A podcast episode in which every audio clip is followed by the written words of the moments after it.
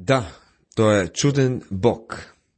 И днес Неговата милост се простира.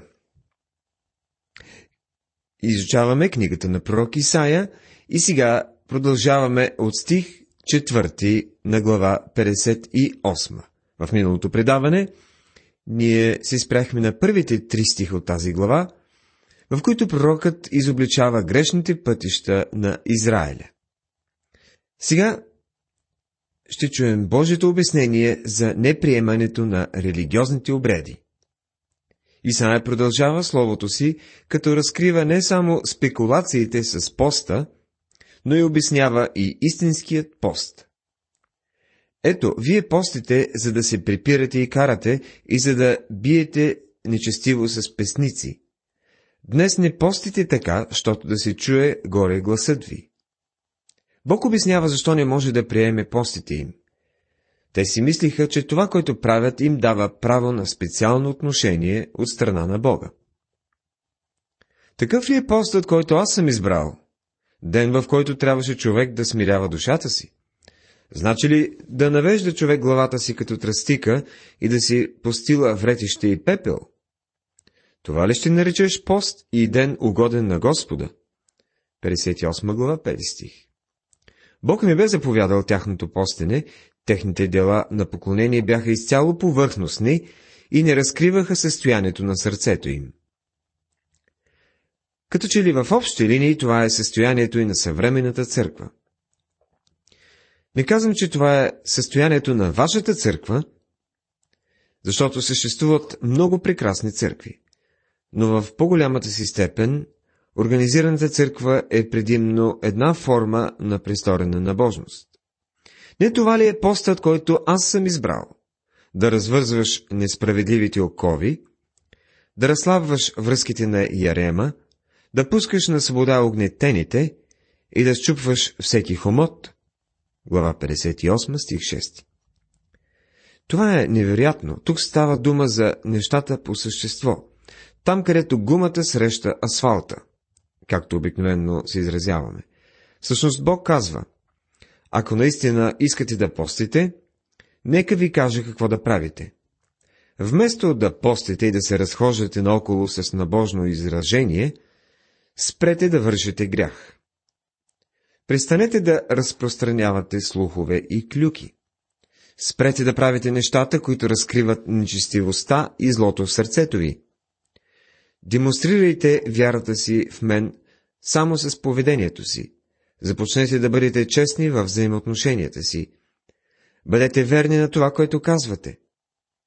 Вместо да ви гледам облечени във вретище и посипани пепел на главата си, бих искал да ви видя чисти отвътре. Приятелю, смятам, че Господ би могъл да спре множество църковни служби днес и да каже. Чуйте, нека свършим с това. Защо съблюдавате тази форма? Така не се приближавате към мен. Не ми доставате удоволствие по този начин. Защото когато напуснете събранието, вие клюкарствате, имате горчевина в сърцето си, не сте морални в поведението и живеете разпуснат живот. Мислите си, че ще ме зарадвате, съблюдавайки, съблюдавайки някаква религиозна форма. Искам да знаете, че това изобщо не ме радва. Това е причината, поради която ви отхвърлям. Исая продължава в седмия стих. Не е ли да разделяш хляба си с гладния и да разве... възвеждаш в дома си сирома си без покрив? Когато видиш голия да го обличаш и да се не криеш от своите еднокръвни? Хората тогава обръщаха гърбовете си на бедните и на нуждаещите си. Те дори отказваха да покажат добрина и любов на тяхната собствена плът и кръв. Тяхната религия бе толкова студена, колкото северната страна на надгробен камък през месец януари. Те нямаха сърце за Бога. Когато имаш сърце за Бога, приятелю, ти ще имаш сърце и за други хора. Ти ще искаш да им бъдеш полезен и да им бъдеш благословени. Не може да бъдеш изпълнен с омраза и в същото време да бъдеш изграден в богословските си основи. Всичката избояла критика и липса на любов днес вредят на делото Христово. Бог каза на хората си, че той не желая тяхното така наречено преклонение. Защото това бе една само външна форма. Те си играеха на църква. Той им каза, че те можеха и да си мислят, че това им достава удоволствие, но това ще се превърне в бреме за тях, тъй като щяха да се уморят да поддържат облика си пред света. Бог казва, елате, демонстрирайте в живота си, че имате една реалност, че сте в действителност тези, за които се представяте. Сега разбирате ли защо Исаия не е бил популярен? Никога няма да откриете либерализъм, който да говори за тази част от Божието Слово. Обикновено те казват, блажени милостивите, защото на тях ще се показва милост. Това е прекрасно, но важното е да признаете греховете си пред Бога и да позволите на Христос да живее живота си чрез вас.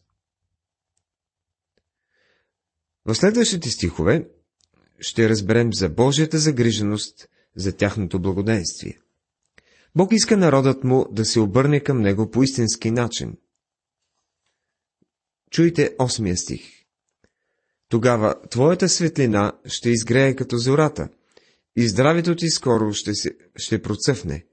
Правдата ти ще върви пред тебе, и славата Господня ще ти бъде задна стража. Бог не би могъл да изяви благословението и славата си към народа, който практикува религията си по толкова недоброкачествен начин. Това е една от причините светът днес да не е убеден, че Бог е в своя свят храм.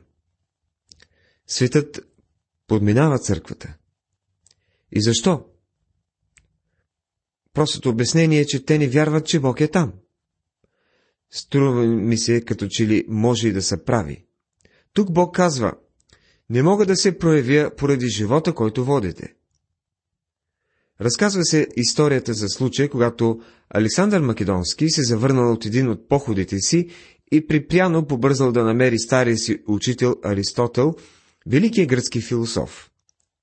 Така се случило, че точно в момента, когато Александър го открил, Аристотел си вземал вана. Той му разказал за похода си и след това казал. Сега, какво мога да направя за теб? Старият философ ни най-малко не бил впечатлен от това първеню и продължил спокойно да се къпе. Александър Велики повторил въпроса си. Какво мога да направя за теб? Най-накрая стария Аристотел му отвърнал. Само ако може да се мръднеш, за да не пречеш на светлината ми. Вероятно ние казваме на Бога. Боже, какво можем да направим за теб? А мисля, че Бог би ни отговорил. Можете да спрете да пречите на моята светлина. Нека позволим на Неговата светлина да свети чрез нас. Това е което е от значение. Тогава ще зовеш и Господ ще отговаря. Ще извикаш и той ще рече, ето ме, ако махнеш насред себе си хомота, соченето с пръст и нечестивите думи. Книгата на пророк Исаия, 58 глава, 9 стих. Бог искаше да чуе молитвите им и искаше да благославя. Той искаше да отвори прозорците от на рая и да излее благословение върху тях. Но сърцата им не бяха отворени, за да го приемат. Ние казваме, молитвите ни остават без отговор. И защо? Защото Бог не иска да им отговори ли? Не, проблемът е в това, че сърцата ни не са отворени да приемат благословението, което Бог наистина иска да ни даде. Бог казва, в мига, в който извикаш към мен, ще кажа, ето ме. Една майка седи до леглото на своето болно дете през цялата нощ. Детето стене от болка, събужда се от време на време и търси майка си и казва, мамо, а тя отвръща, тук съм, спокойно. Какво успокоение е това за едно малко болно дете? Каква отеха е днес и да знаем, че когато отидем при Бога в молитва, Той е там за нас. Той казва, ето ме. Бог казва, от сега нататък всичко зависи от теб. Ако дойдеш при мен в името на сина ми и направиш молба, което е, е по моята воля, и сърцето ти е правилно настроено, то тогава ще дойда и ще бъда до теб. Когато имаме молитви, на които не е даден отговор, тогава проблемът е в нас. А Исаия продължава своето слово в 58 глава 10 стих.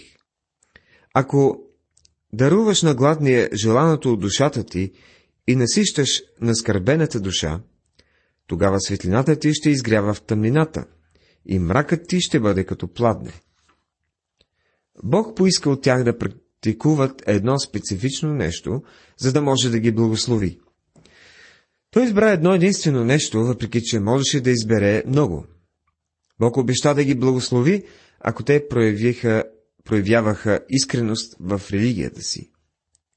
Господ ще ти води всякога, ще насища душата ти в бездъждие и ще дава сила на костите ти, и ще бъдеш като напоявана градина и като воден извор, чието води не пресъхват.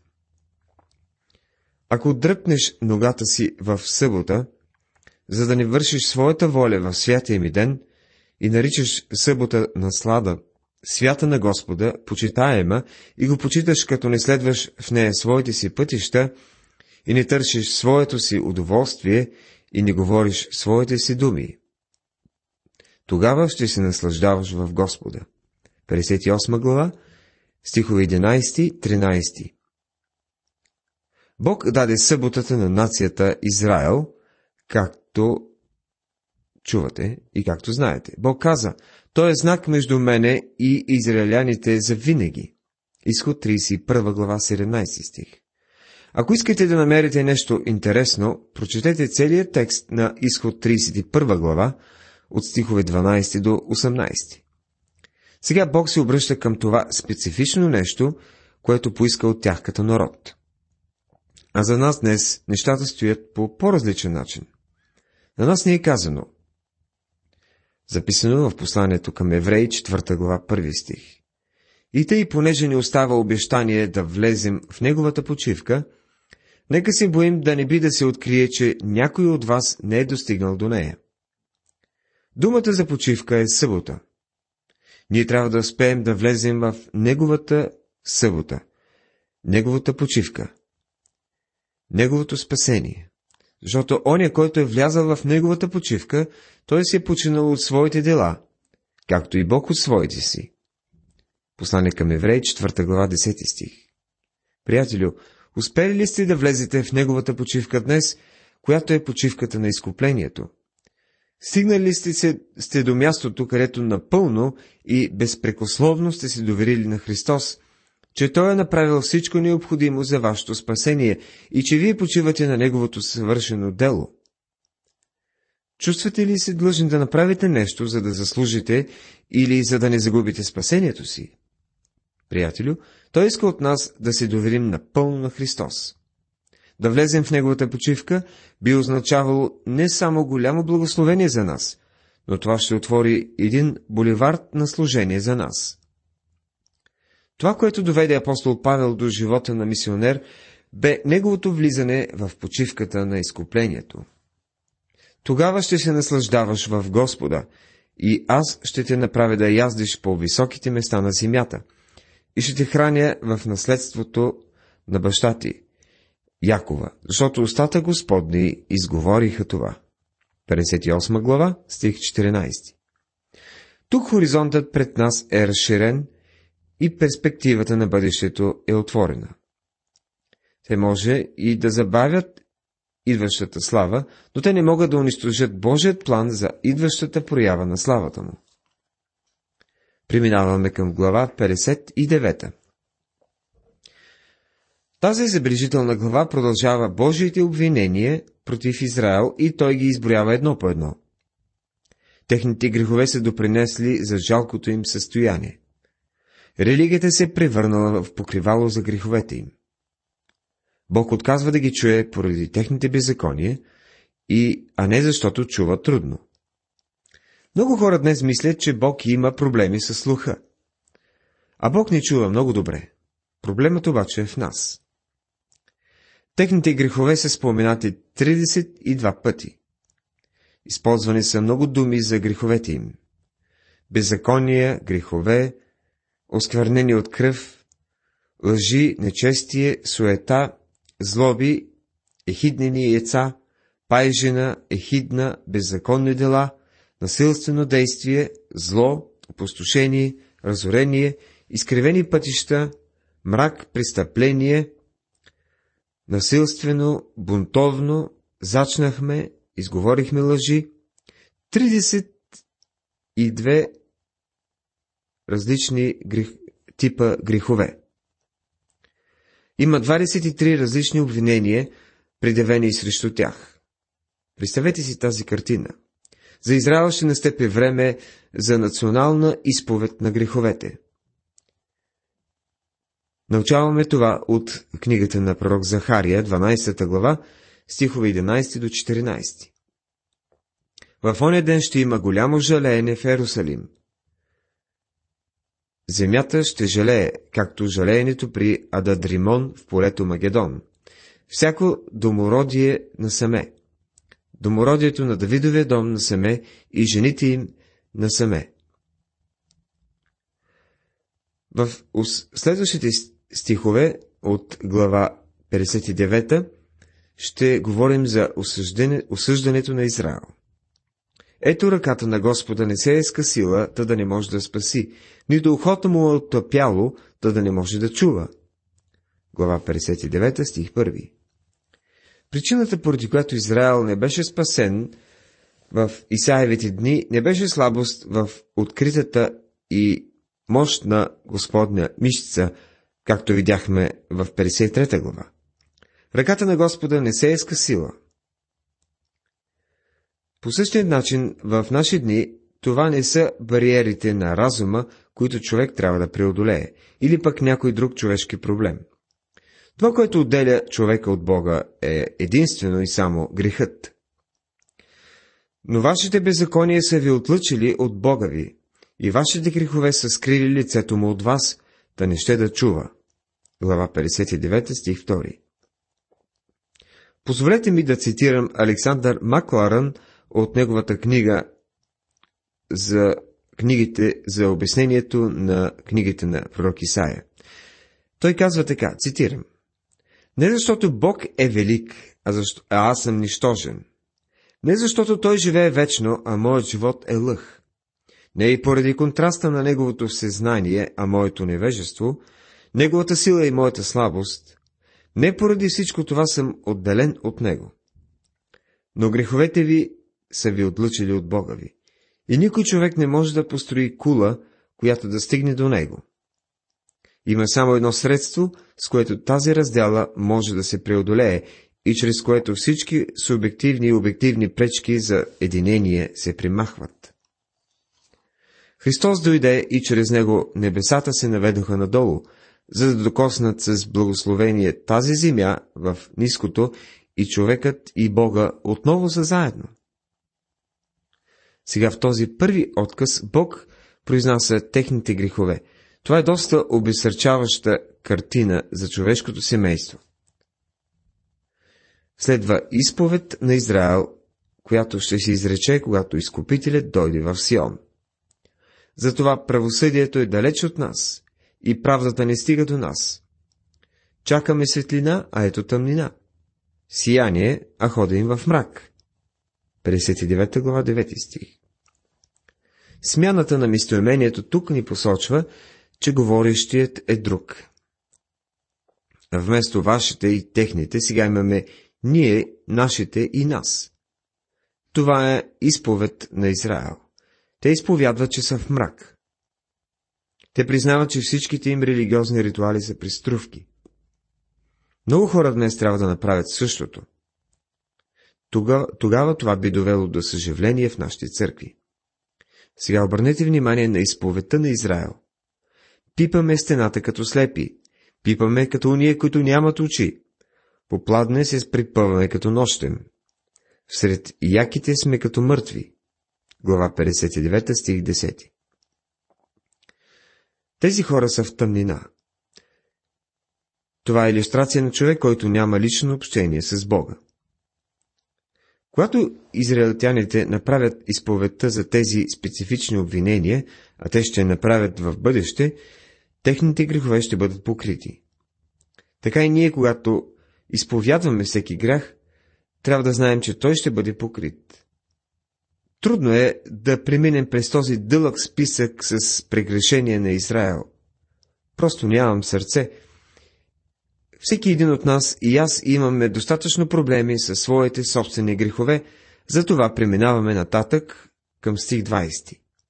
Ще говорим за идването на изкупителя в Израиля. Обърнете внимание, че местоимението отново се сменя. И изкупител ще дойде в Сион, и за уния от Якова, които се обръщат от престъпление, казва Господ. Книгата на пророк Исаия, глава 59, стих 20. Много хора питат, дали цялата нация ще се спаси? Апостол Павел отговаря в послание към римляните, 9 глава 6 стих. Не, защото не всички уния са Израел, които са от Израиля. Спасените ще бъдат само остатък.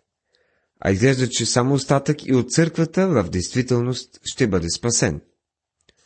Но изкупителят ще дойде някой ден в Сион и по това време ще стане голямо изповядване на греховете. А от моя страна, ето моят завет с тях, казва Господ. Духът ми, който е на тебе, и словата ми, които турих в устата ти, не ще липсват от устата ти, нито от устата на потомството ти, нито от устата на тяхното потомство. От сега и до века, казва Господ. Глава 59, стих 21. Бог е изключил завет, че изкупителят ще дойде в Сион. Няма да дойде такова време, в което това обещание ще е потънало в забвение, защото това е Божията цел. То ще се изпълни в подходящото Божие време. Уважаеми приятели, в това предаване чухме Божието обяснение за неприемането на религиозните обряди и неговата загриженост за благословението на народа. От глава 59 разбрахме за осъждението на Израиля и идването на изкупителя на Израиля. В следващото предаване започваме глава 60. Божията благодат и мир да бъдат с всички вас. Амин.